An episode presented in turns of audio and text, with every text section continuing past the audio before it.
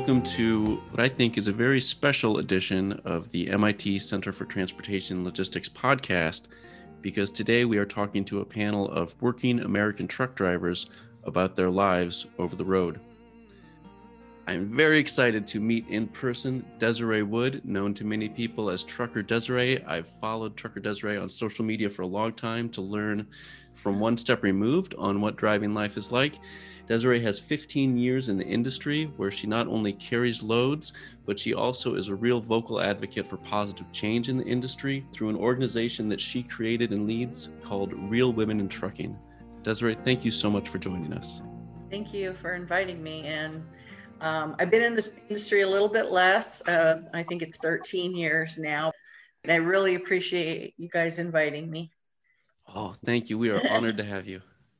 So, oftentimes when we think about truck drivers, we think about the term knights of the roads, the heroes who are out there on America's transportation network, carrying the loads, but also keeping us all safe. And we're joined by a real knight of the road today, Mr. Mark Cavanaugh, who has won multiple awards.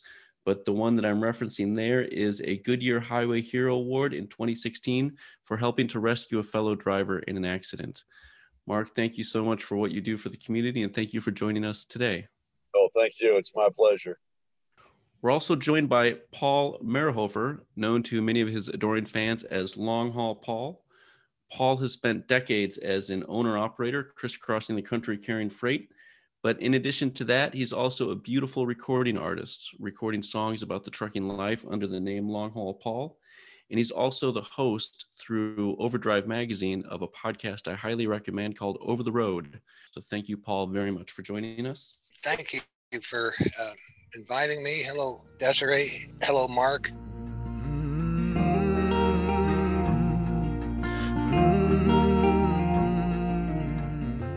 My name is David Correll. I'm a research scientist at the MIT Center for Transportation Logistics, where I also co direct something called the Freight Lab that studies all sorts of freight transportation with a heavy emphasis on trucking.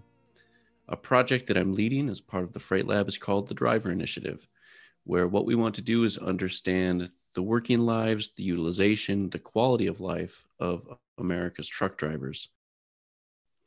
Uh, you know, you all have several years' experience in the industry, and not everyone in our listening audience, you know, knows drivers or knows what it's like to be a driver. Could you tell us a little bit about what brought you to the industry, and then you've been in it for a while, so what keeps you in it too? The thought of working in an office just made my skin crawl. So I was really trying to find something I was moving around and using my skills.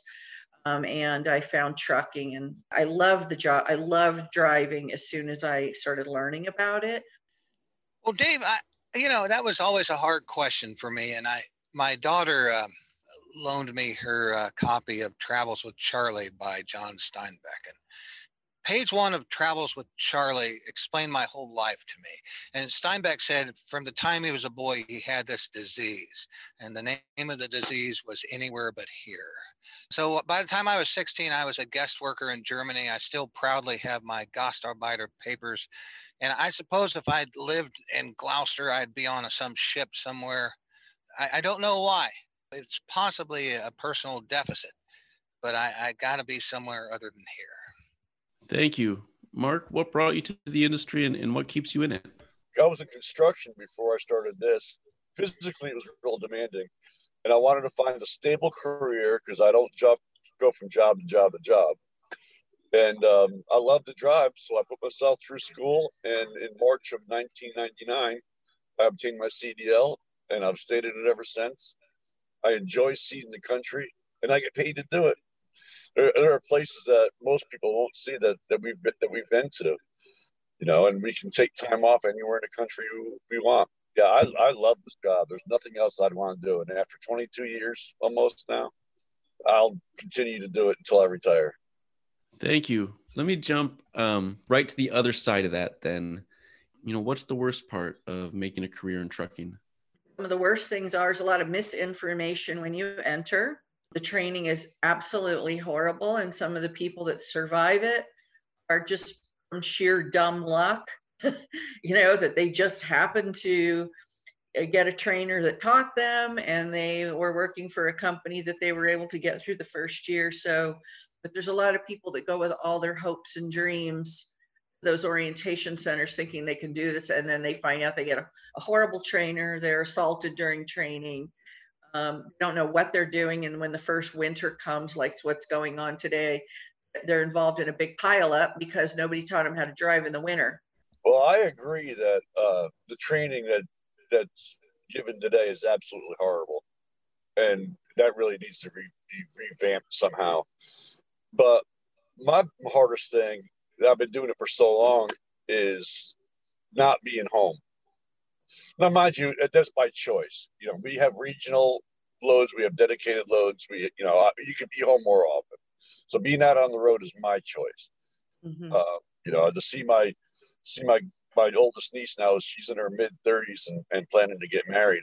And I remember holding her as a baby, and that was probably the most time we spent together you know so that's the, that, that's the hardest part um, i get it you're, you're away from home you know, everyone signed up for that. Trucking uh, especially ltl especially reefer trucking um, refrigerated freight trucking um, can make a liar of you when you didn't want to lie. You know you, you tell your daughter i'll be home tomorrow and then some knucklehead has, has got two pallets of cheddar that you're waiting on, and he's still in uh, Kenosha, and and so LTL Freight made a liar of you because you got blindsided. Um, I, I, mean, everybody knows there's time away from home, but uh, when you when you make promises and for whatever reason there's a systemic failure that prevents you from keeping your promise, uh, that that's hard. Oh gosh, thank you. Uh, that plays right into sort of the next side of my question. One of the things that I'm really interested in, in in this conversation is understanding what shippers and receivers do that that can on the one hand maybe make a truck driver's life better improve quality of life improve utilization or the flip side of that what is it that shippers and receivers do that that sometimes makes quality of life worse or take home pay lower yeah when you you know you show up on time for your appointment or even early and they they get you right to a door within two hours. They've given you a green light. You're paper, been given your paperwork, and you're back out again. Mm-hmm. I mean, that's perfect. That's that's starting to, that's starting to happen more and more often. But uh, they bring your your paperwork to the door, you know, to your door for you, so you don't have to go back inside. So that, that's my ideal uh, customer service. I'll tell you the, uh, about the greatest food warehouse I've ever been to was 14 years ago. Is when I still found my own loads. It was Sysco Foods in Alachua, Florida. And whoever designed and implemented that warehouse was to food warehouses and trucking what Temple Grandin is to cows and slaughterhouses. They designed the most perfect food warehouse. You got there, you checked in with the guard. He said, at three o'clock in the morning, I'm going to call you and we'll assign you at the door. Boom, three o'clock in the morning, here comes your call. They put you in a door. And by the time you could even use the restroom, you're empty. The person who designed that should be canonized. There should be votive candles of that individual for sale in every truck stop. I so truckers like me could light a votive candle and quietly meditate by it.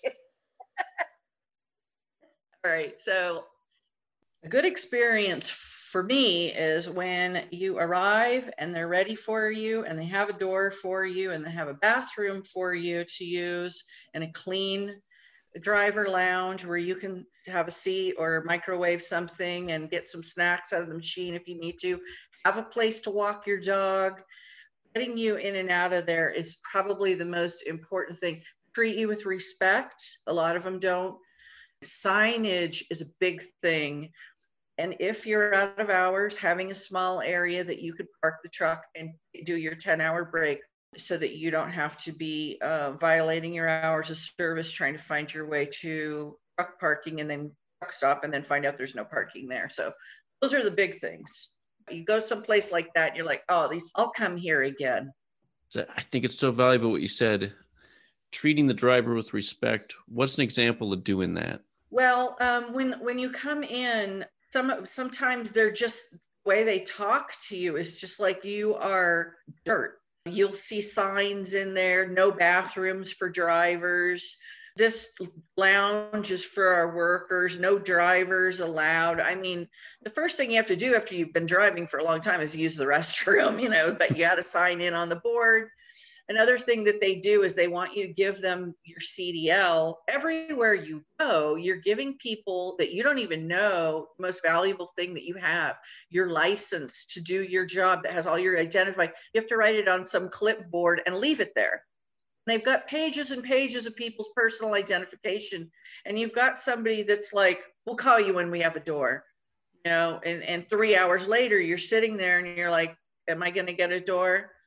We said we'd call you back to your truck, back to your truck. So just the way, the very way they talk to you, it's, it's, it's very degrading at a lot of these places. And I recently, in one week, had two places I went that kept me 10 hours. I have unloaded freight, I have loaded freight, I've loaded these trailers. I know how long it takes. It doesn't take 10 hours.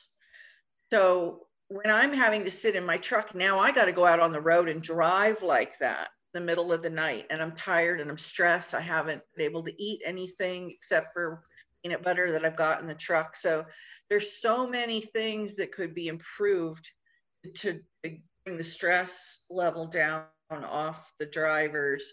And you know, when you're an owner operator, you have the luxury of saying, well, I'll never never go there again and write a bad review on Google and tell other drivers that are considering going and picking a, lo- a load up from. But when you're a company driver, you're at the mercy of the dispatcher. You don't know where you're going until you know give you the address, and and then you don't have time to say yay, nay. You don't have a choice a lot of times. So, as she was saying, the the attitude that you're given, I mean, it, it can be horrible. If they say anything to you at all, you don't even get a hello you know, or it'll be they'll just you know take your paperwork and then tell you your door, and you know we'll call you, and you could be there for six, eight, ten hours. I was at one customer for as many as eighteen hours. Yeah, and I got paid for the detention time, but that is stressful on a driver. But they should at least have a have a, a bathroom for for the drivers. I mean, that's that should be a you know fundamentally right you know, women's and men's bathroom. We're there for hours on end, but they expect us to use a bottle in the truck or a bucket or a porta john that hasn't been cleaned in two weeks. You know, and some of the mm-hmm. places you go to are really disgusting. Yeah. And it, it they really should be cleaned up, and the health department should be notified. That's a great point. How how often, in your experience, Mark, how often do you go to a place that does it right, and how often? Uh, do you end up going to a place that that has some of those horror stories to it? I would say maybe sixty percent of the time, it, you know, they get it, they're getting it right because it's gotten a lot better over the years, a lot better. But the rest of the time, you just have a horrible experience all the way around. I, then, I think I think it depends on the freight too. Dry freight is a little different than food. Food is the worst. Yeah. Yes, it is. It really? is. You know, and then you know you get to a customer to get low and they want you to have a clean trailer. So you sweep out your trailer. You go to the, the receiver, they unload your trailer and it's trashed. You know, all the, the wood pallet pieces will be all over the floor. Uh, boxes will be that have been that they hit will be on the floor. So now you have to sweep the trailer out because they're not going to do it. But you can't do it on their facility because they don't want the trash in the parking lot. So now you have to go and find find some place to clean out your trailer. I want to make sure that, that we sort of bookmark that shippers and receivers contribute positively or negatively to the driver's quality of life through the respect that they pay drivers uh, at their appointments. What about you know your take-home pay and your utilization? How do good shippers and bad shippers negatively or positively affect how much driving you get done, and then you know how much you get paid? So that's a big thing. Is the driver, the wage drivers are paid cents by the, by the mile, which really conceals how many hours they work for free.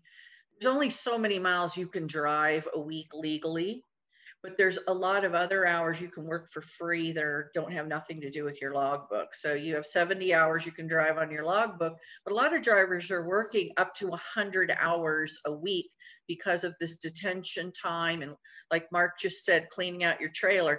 So you just got a load of something and you got to go somewhere else. You you can't just sweep it out. You got to go wash it out. So you go get in the line to wash it out at the truck uh, wash, and the line is down the block, but you can't get your other load until you clean out that trailer. This is all unpaid work time. This 20, 30 hours a week of unpaid work time. Probably a challenge to do. What would you want a shipper or receiver listening to this to know about the working conditions of the drivers carrying their loads? They they all around need to change their attitude towards the drivers. We're not ju- we're not just you know hauling their freight. We're also providing for the country. You know, we are essential to this country, and they need to understand that and treat us with a lot more respect than what we're getting. Mm-hmm. That's that's the bottom line. But I, I think that you could impanel drivers who would be happy to tell you what would improve your facility from a, you know, from the standpoint of an outsider coming in. Because I think what shippers, what I wish shippers and receivers would would consider is consider everybody. Just just pretend that everybody coming in, in there is from Mars and needs needs it broken down. Mm-hmm. I, I, you know, I attend a lot of truck parking meetings on a federal level and on a, a state level. And, you know, when we were doing the first driver surveys, one of the questions to the drivers was, Will you name the shippers and receivers that are making your life the most difficult? A lot of drivers were afraid to name the shippers and receivers because of retaliation. So what happens is, say the upper management learns, okay, these drivers are being detained here. I'm getting pushback from my executive level. So you guys down in the warehouse that are doing these loads in the middle of the night, you have to do better because you're making me look bad. So then I've been in a situation where they made me sign in in a time that I wasn't there. And if I didn't do it, I wasn't going to get the load. So you get into some situations once you're in the warehouse that, you know, whatever the senior level executive's saying, that's not what's happening up on your loading dock. Okay. That's not what's happening. Okay. You need to go, you know, put on a t shirt and go down to your warehouse and see how it really works, dude, because this is not working right. There's people that would, you know, can get this done in, a, in an efficient way and they're not the ones operating your facility. The audience that we typically have doesn't have that kind of on the ground level insight, so that is going to be very valuable. Thank you. That's what I'm here for. so uh, a second mystery that I was hoping you all could could help me unravel and help my students unravel because we we're facing it and we can't figure it out is we look a lot at um, ELD data. We see drivers getting around six and a half to seven hours driving a day on average. When, you know, as this audience knows, a driver could drive 11. Mm-hmm. So there's a lot of hours left on the table. And we see that. And then at the same time, we read the news, and the news says, oh, there's a big truck driver shortage. There's a big truck driver shortage. I don't understand how something can be both scarce and underutilized at the same time if we are so short on drivers, why aren't drivers getting all the miles they want to carry the loads? One is the lack of training, the lack of proper uh, drivers getting the knowledge of how to use their hours correctly. And again, it comes back to training. It goes from the school to the trainers that they have out on the road. That's first thing. The, the trainer should be able to show them how many hours they can run without running out of hours. And you can run you know, eight hours a day and never run out of hours. So at the end of your 70 hours, you don't have to take a 34 hour break to regain your 70 hours because you can pick up hours after midnight. Okay, so you don't have to run out of hours. However, a lot of drivers today, and it's gone for years, are lazy. They don't want to drive very far. So if they're not running, they're not making money. It's not the ELDs, you know, all of us have run logbook, paper logbooks before. it. We've run ELDs now. And the ELDs actually saves you more, more time than the paper logbooks did. Okay. So laziness and, and lack of planning. You can plan your trips to where you don't, you're not stranded somewhere. In 22 years, I have never parked on a ramp. Okay. On an off ramp, on an on ramp, on the ramps to rest areas. I've always planned my trips to where I know where I can find a place to park safely where there's a bathroom. You know, it's so it's you know lack of training, laziness, and lack of planning. And, and how hard? But before we go to Desiree, just to follow up there. So thinking about you know like a, a young buck coming out of a driver training school, they've they've learned about the vehicle have, have they learned nothing about how to plan around the hours of service? And how hard of a skill is that to learn? Given the time and their um, will, willingness to listen in an hour i could, I could give them pretty good ideas to what needs to get done. But it does take several days to be able to on job training see what's going on you know see how things are working and see how you can run your hours better what I find is new drivers are they go where their company has fuel. That's all they know. You know, uh, the first year you're trying to learn your way around this country where you can park. Uh, you may go to a town one time and you may not go there till next year. So you don't really get familiar with the country after the uh, until after the first year. You might start re- recognizing places. So when you have a new driver and all they know is go to pilot, go to TA, and then they're not getting done until the evening, the place fills up, there's no place to park. A lot of them don't have the knowledge to go, well, if you go one more exit, there's an old mom and pop truck stop there that has a huge parking lot, probably a better restaurant. These are things that they're not taught. They don't have a comfort zone for that there, there are, you know, when you get around these major megalopolises uh, in, in the United States, it's just not conducive to put truck stops uh, in. And so you, you have this, this, you know, what I call these like logistical moats. I run that I-75 corridor all the time. And, you know, the, the furthest point, if you're coming out of Indiana, Ohio, Michigan with a load, furthest point where you can reasonably expect to find a parking space is probably at or um, Dalton, Georgia. You can plow into Atlanta and run out of hours or, or hope to make Jackson where there's probably not going to be any parking. So you have these I wanted I wanted to start a thing. You know, it's like, what if we could start this thing and call it parking deserts and just get that into the like the national lexicon. Mm-hmm. And uh, I hate this, guys, but I have got to take this call. It's from work. I'll be right back. no problem. So I'll, let ahead. me pick up where Paul was saying it's a lot the case on a lot of interstates. I'm going to look at my hours and go, I am not going to be able to make it through Houston. The traffic is unpredictable. So if I get to Houston at this time and get stuck in traffic, then I don't know any places between Houston and San Antonio that I want to be able to park before I run out of hours. Now, I've been doing Interstate 10 for many years now, so I know it like the back of my hand. But that is was not the case when I was in my first couple years. It took me a lot of years to know where I got I got a secret hiding place all over the place to stop now. I have no control over American culture, but if I did, I would hope that everyone would be reminded that in this really strange pandemic year, the role that truck drivers played in getting us through the pandemic, in getting the PPP to everyone that needed it, in redesigning your networks and your loads as the home body economy really took over the US and we all were able to stay out of harm's way thanks to the deliveries that truck drivers are making. So thank you for everything you're doing. And I hope that this unique American moment is a time when, as consumers, we hear you better. I want to open it up to the drivers on the panel. What did I miss in this conversation? And maybe it will be what we talk about next time. Um, I will say, though, that the industry, the trucking industry as a whole, is an excellent place to work. Different things that you can do to to fit in with what you want to do, whether it's be home, be on the road. and uh, it's very profitable, and you can learn a lot, and you can be proud of you know take you know, help to take care of the of the of the nation. Absolutely, thank you. Is there anything that, that we didn't get to this time that you think we should have or we should plan for for a next time?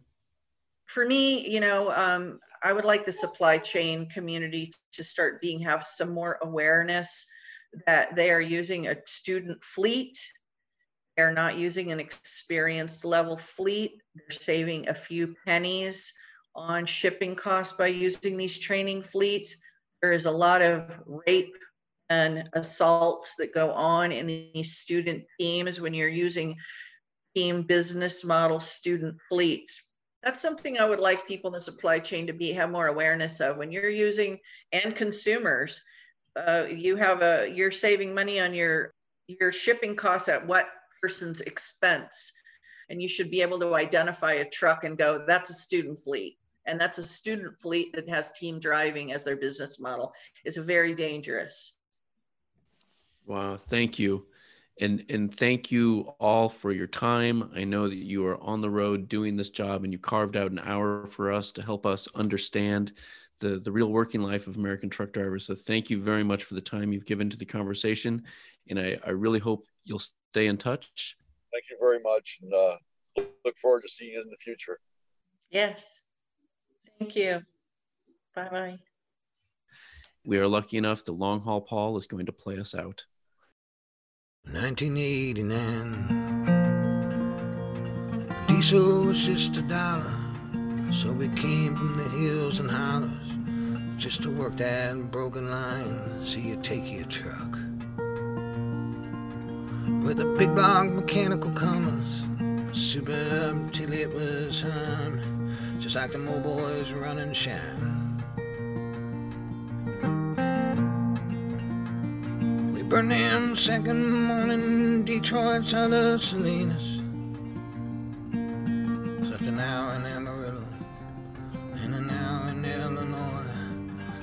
A band of thieves and bandits we ball between us.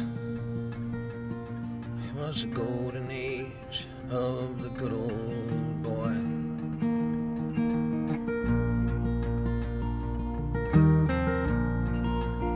Then it was 97. I was a hardcore true believer.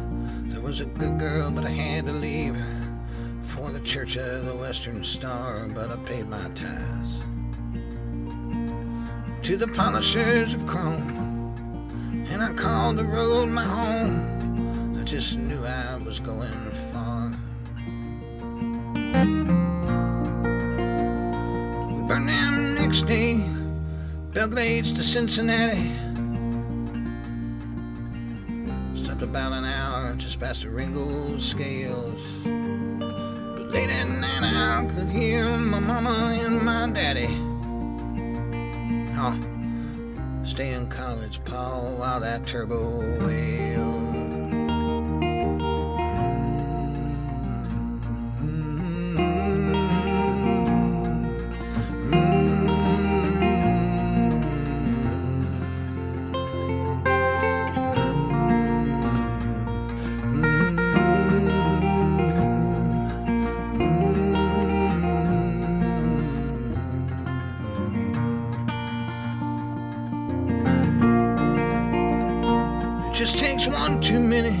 Straight shots to Miami. One too few nights in my own bed. They had to carry me back home to India. Seven broken bones left these scars upon my head.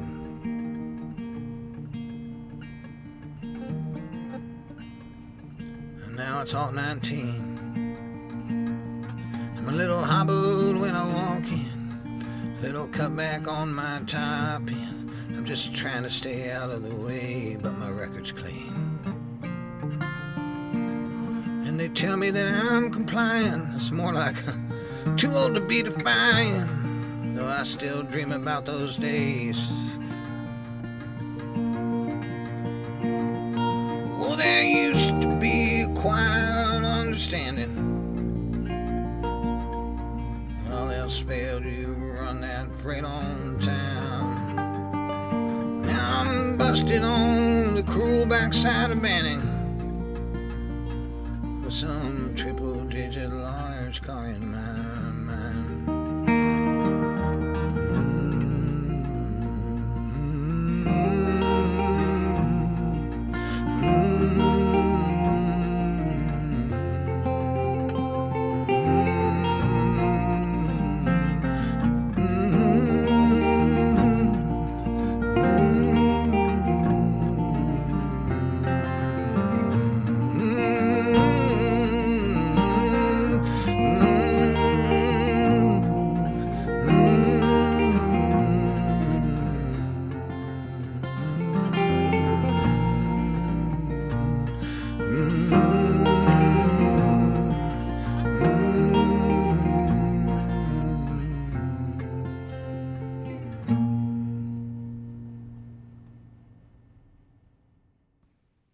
right, everyone. Thank you for listening. I hope you've enjoyed this edition of MIT Supply Chain Frontiers. My name is Arthur Grau, Communications Officer for the Center, and I invite you to visit us anytime at ctl.mit.edu or search for MIT Supply Chain Frontiers on your favorite listening platform. Until next time,